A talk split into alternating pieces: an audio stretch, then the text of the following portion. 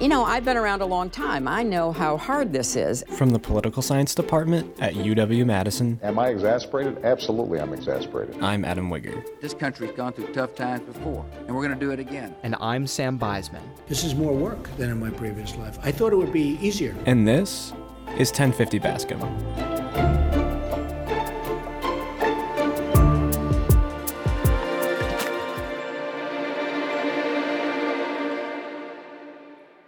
On today's episode of 1050 Bascom, we are privileged to have the opportunity to talk to Emilio Giuliani. Emilio graduated from UW Madison in 2013 with majors in political science, history, and international studies. He also earned certificates in European studies and global cultures. After he graduated, Emilio worked with the Embassy of Iraq in DC at the Middle East Institute, and then spent five years in Dubai working in education management. Currently, he's pursuing his JD at Arizona State, where he is focusing on international law, and he's interning with an NGO in South Africa called Corruption Watch for the summer. We'll ask Emilio about his time on campus and his fascinating work experience in the Middle East, and we'll also seek his advice for students who might want to follow a similar career path. We've got a ton of interesting stuff to cover today, so let's jump right in. First things first, thank you so much for being with us today, Emilio. Happy to be here. Thanks. Why don't we start broadly and talk about your background and how you chose your majors at UW Madison? You had three majors. You did political science, history, and international studies, and then two certificates in European studies and global cultures. That's a whole bunch of different things. Did you come into your first year with a plan to put all of these pieces together? Uh, in short, not at all. I didn't have a grand plan. I was initially thinking I would do Spanish and history as my majors. So I think officially I was undecided. And after taking one Spanish course, I thought, well, maybe I don't want to pursue Sp- you know Spanish as my as my major.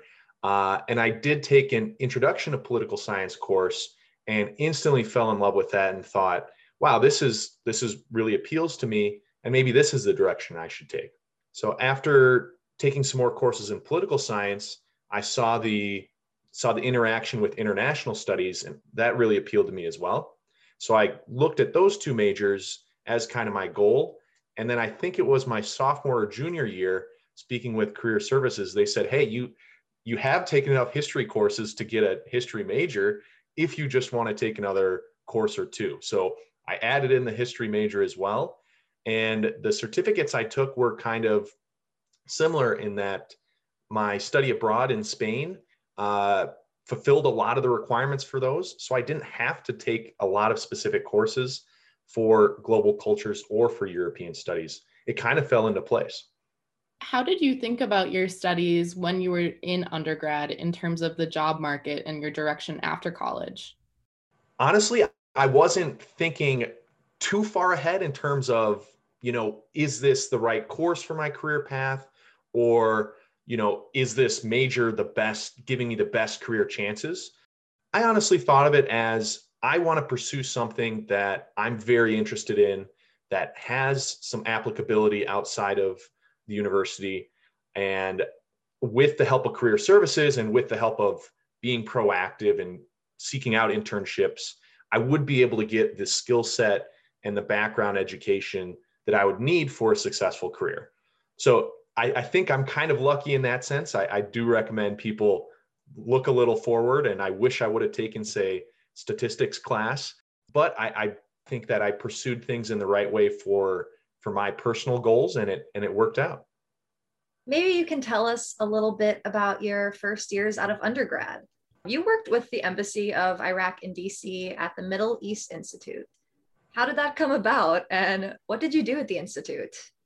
Yeah. So as an undergrad at Wisconsin, um, I was looking for the for opportunities to do an internship in DC because I was part of the DC summer program within the political science department.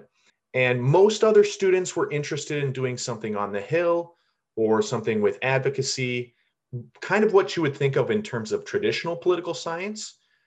I was more interested in, again, that kind of intersection between political science and international studies.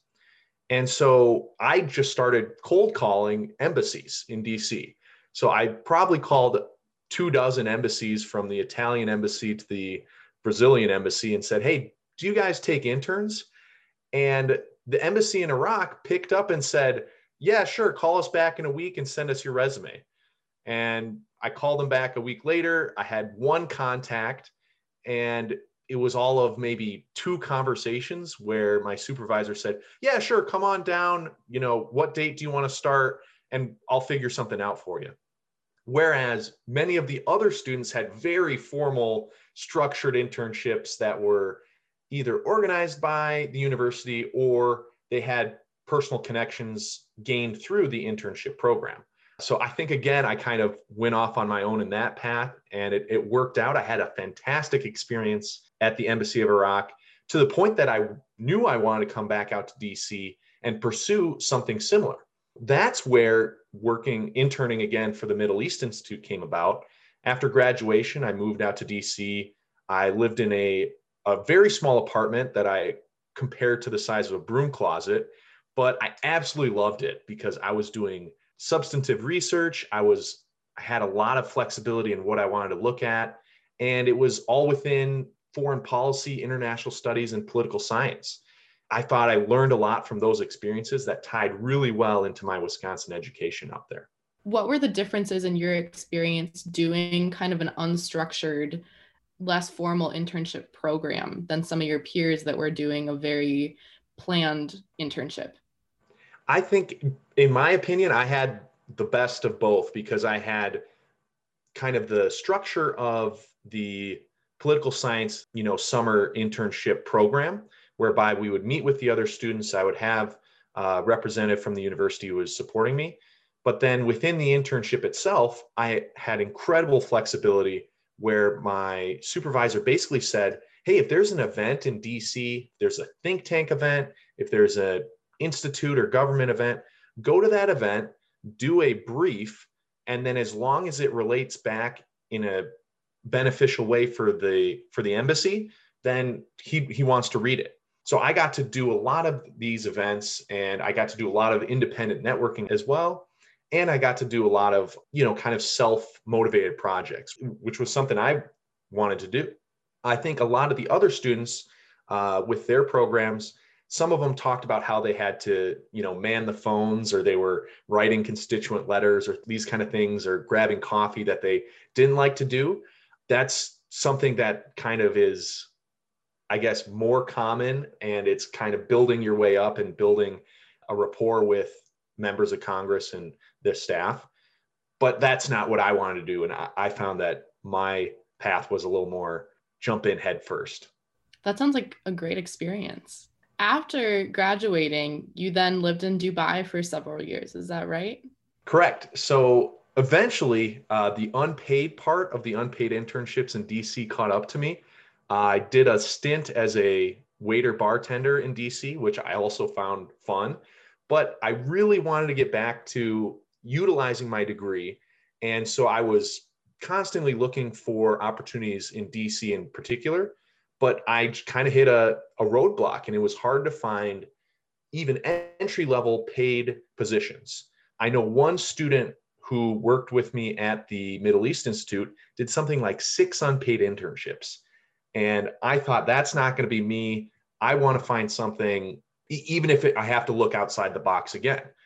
So, through a friend of a friend, I learned about an opportunity in Dubai to become an education consultant.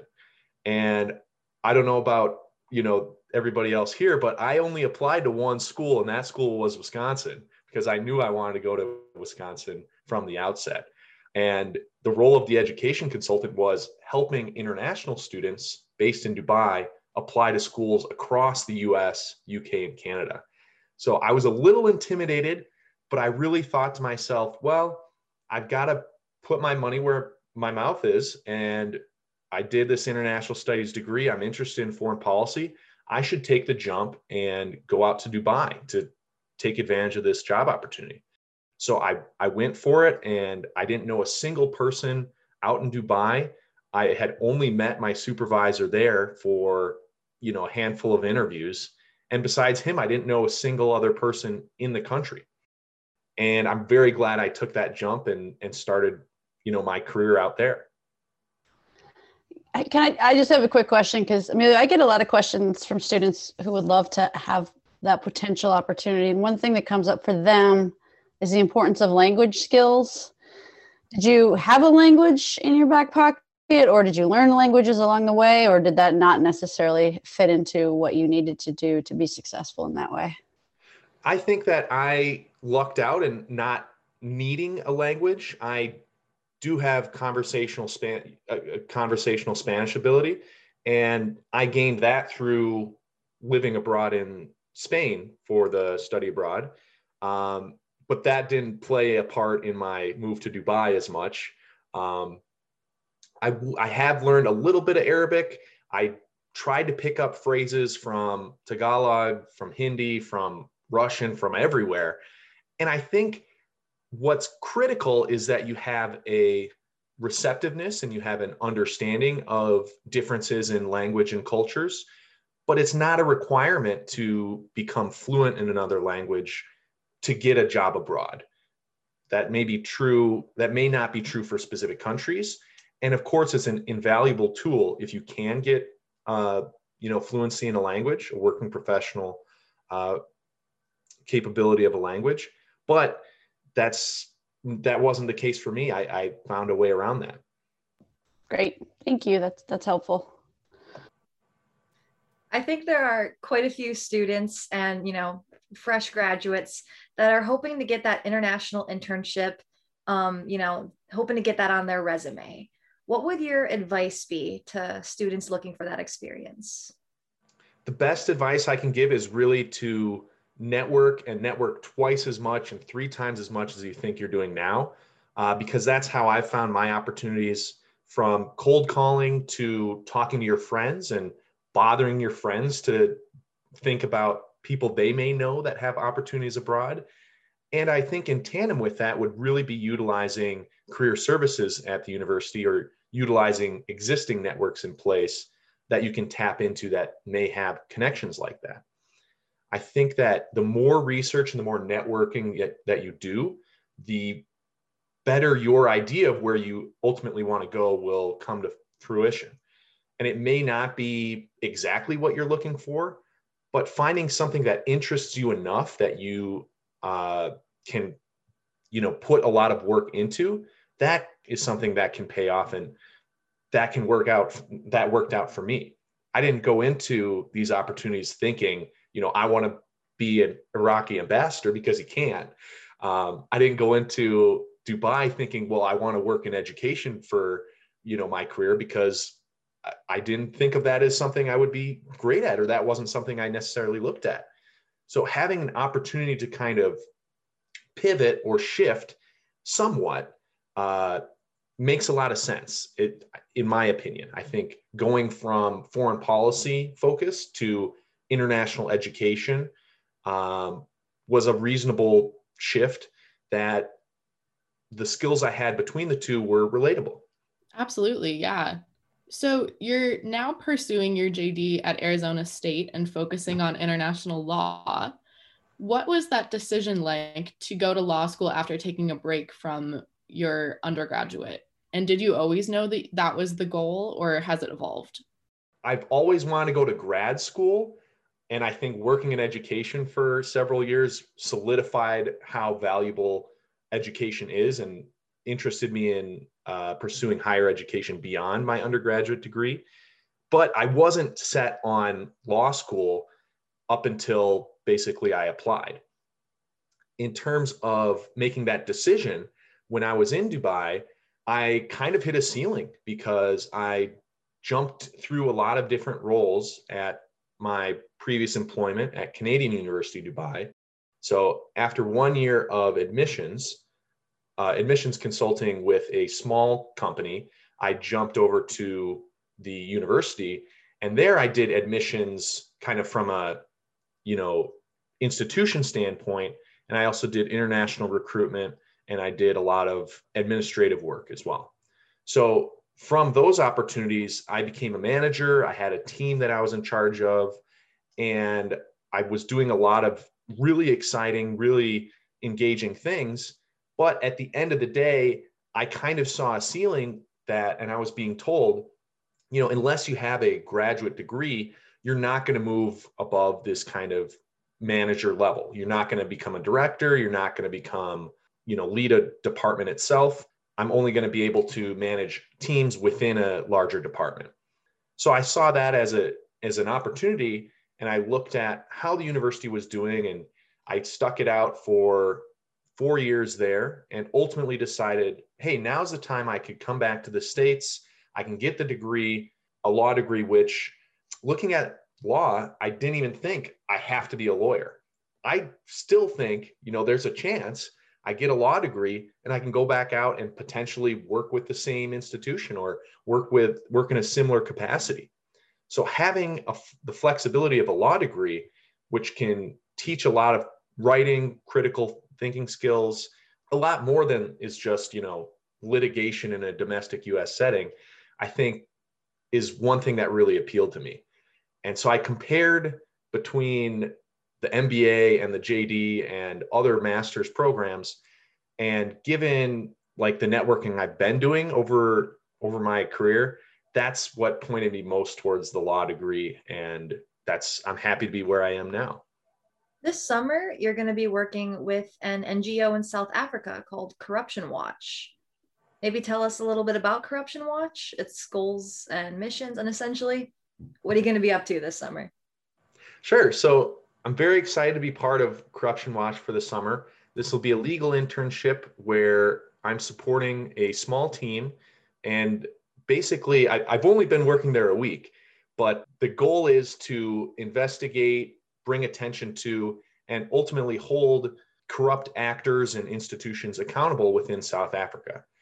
And basically, since in the past 10 or so years, South Africa has seen, unfortunately, a downturn in terms of their soundness of institutions and the political issues in the country have, have only increased. So there's been a lot of controversy and there's been a lot of political infighting, if you will, that I'm only scratching the surface of now, but I'm excited to delve a little bit more into to support a team in terms of actually levying lawsuits against individuals and institutions that are misusing funds or uh, misappropriating their their abilities and their their roles. That sounds like such a cool opportunity, and we would love to talk to you more about how that goes at a, later time here. But for now, let's track back to some advice you might have for students who would be interested in a career path that's similar to the one you've been successfully pursuing. What kinds of things did you do outside the classroom during your time at UW that you think helped you with respect to your success on the job market? Or it might be something you did outside of school completely. Yeah, I think that pushing myself to go outside my comfort zone in a lot of ways helped me to end up networking more, building more connections, and finding more opportunities that I otherwise would not be aware of. So I tried to find people who thought differently than I did. You know, growing up in a, a, suburban kind of setting in Minnesota can be very different from friends from the West Coast, friends from the East Coast. And I think that that is something that really drew me into, again, international studies because I was drawn to how different the perspectives of international students were at Wisconsin.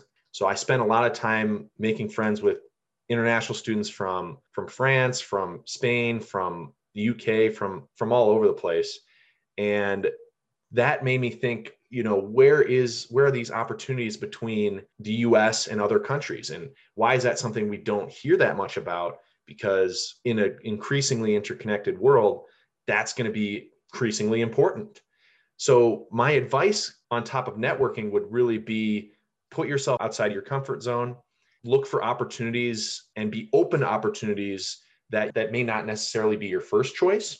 And i think really to, to look at the academic effort you're putting forward and then think about how much of that is directly related to your career goals and think about spending time towards your kind of career opportunities as a separate pursuit in and of itself because there's definitely overlap between the academics and the career opportunities but there's definitely separations there as well.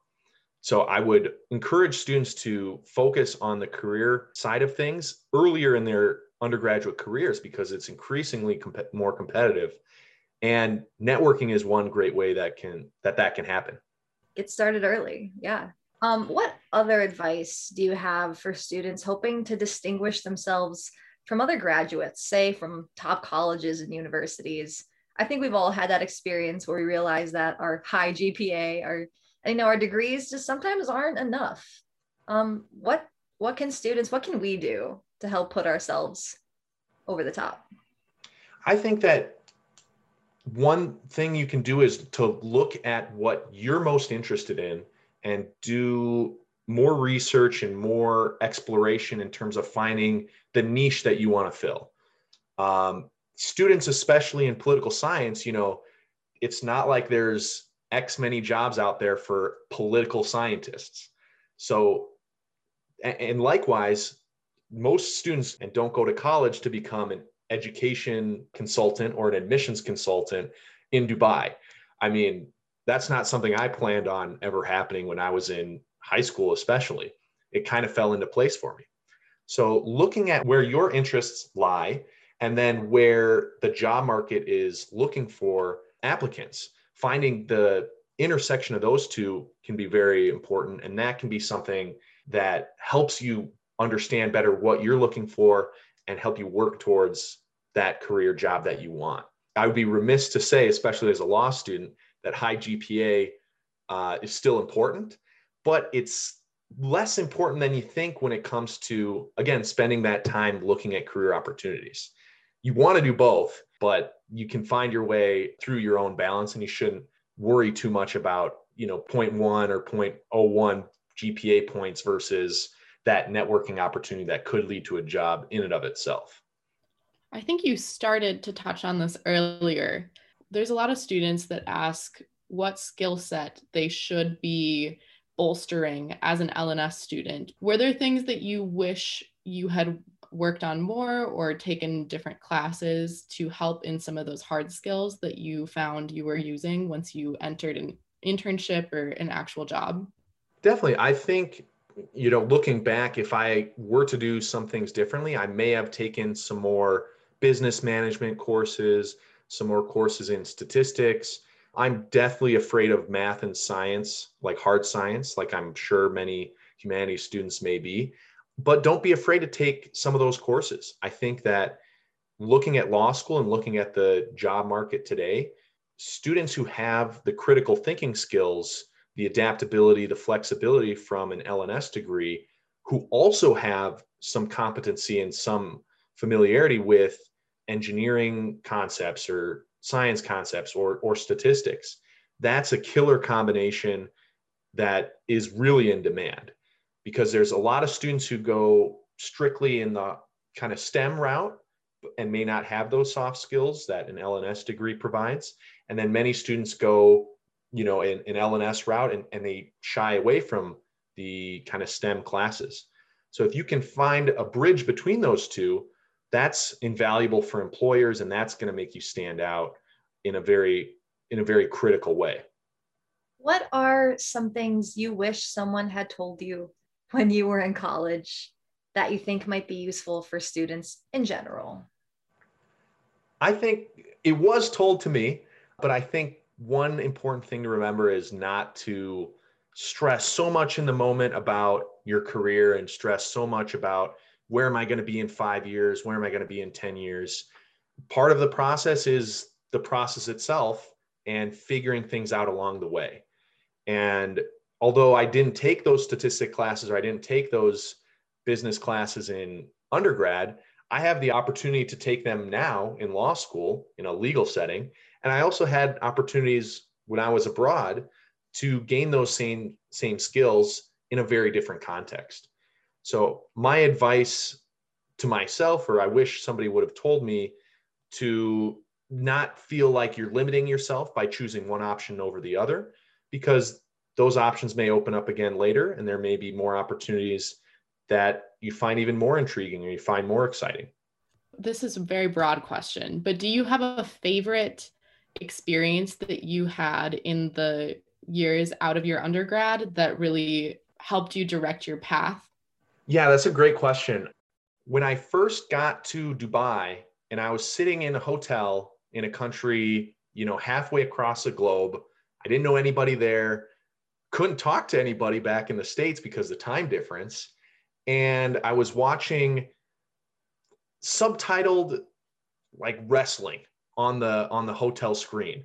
I just had kind of like a self-questioning moment where I was like, am I crazy for going into this? You know, I I haven't even met my boss yet. I don't know what my first day is going to be like. Am I going to be good at this job? Um, am I going to like it here in Dubai? And I mean, I, I knew I didn't like the part walking two blocks in 120 degree heat to get groceries. But at the end of the day, I thought, you know what? This is the adaptability and the flexibility kind of skills I've I've gained that I can put into practice and I can make it happen. And I had enough confidence in myself that, hey, I'm going to make mistakes along the way. I'm going to make some cultural faux pas or I'm going to just mess up an assignment or or or what have you. But at the end of the day, if you have a positive attitude, if I have the kind of drive to be successful and to help others, which is what the goal is in education in particular, then I'm going to be able to find my way sooner or later, even if it's not a straight line path between undergrad to DC to Dubai to law school. It's a very convoluted path for most people. And being able to stick it out and being able to overcome those moments of self doubt is something that I hold very important to myself. And I think if I could get through that, then there's a whole lot of other things I can get through. I think that's a great little piece of advice. Is there anything that we haven't talked about yet that you think we should, or anything you'd like to say to our audience? Sure. I would say I would encourage students and listeners to also consider volunteering opportunities, to consider philanthropic opportunities. I was very fortunate in my undergrad to be a part of a fraternity that was restarting. And basically, we had almost no kind of direction. Uh, again, we were a, very much self motivated in putting a fraternity back together. And I was voted in as the philanthropic chair after I think the first semester we had our previous philanthropic chair set up maybe four events.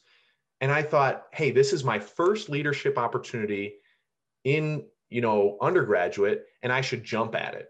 So over the course of one academic year, I put together about 40 philanthropic events for the fraternity. We volunteered several thousand hours and raised a lot of money for uh, Ski for Cancer, which is Theta Chi's largest charity. And I felt that was an incredibly fantastic opportunity to try something new and to give back to the community, given how lucky I am to be able to be uh, an undergraduate student at Wisconsin at the time. So that opportunity and being able to give back was both a learning opportunity for me, and I felt that it was a great opportunity to motivate others to to support our communities in need and to help those communities in need directly as well. And after after that, I've moved on to volunteer with Crisis Text Line, and I've personally volunteered over a thousand hours over the past couple years with them. And it's an absolutely rewarding experience supporting individuals in crisis across the country. Uh, I believe that having something where you can give back, especially if you're in the position to do so, even if it's not financially or monetarily, but giving your time and giving some of your brain power or some of your ideas to to philanthropic or volunteer experiences is something that maybe people think about in the background, especially in college. But that's something that I've found incredibly enriching for so many other parts of my career, my personal life, and myself as an individual. So I encourage people to look at those kind of opportunities and find something that you enjoy doing that's helpful to others and you will be rewarded for it potentially more than the people you're intending to help. We're going to wrap this up with the final final question that we try to ask all of our guests, but it's been a challenging year and a half in a lot of ways. Um, what is something that makes you hopeful about the future?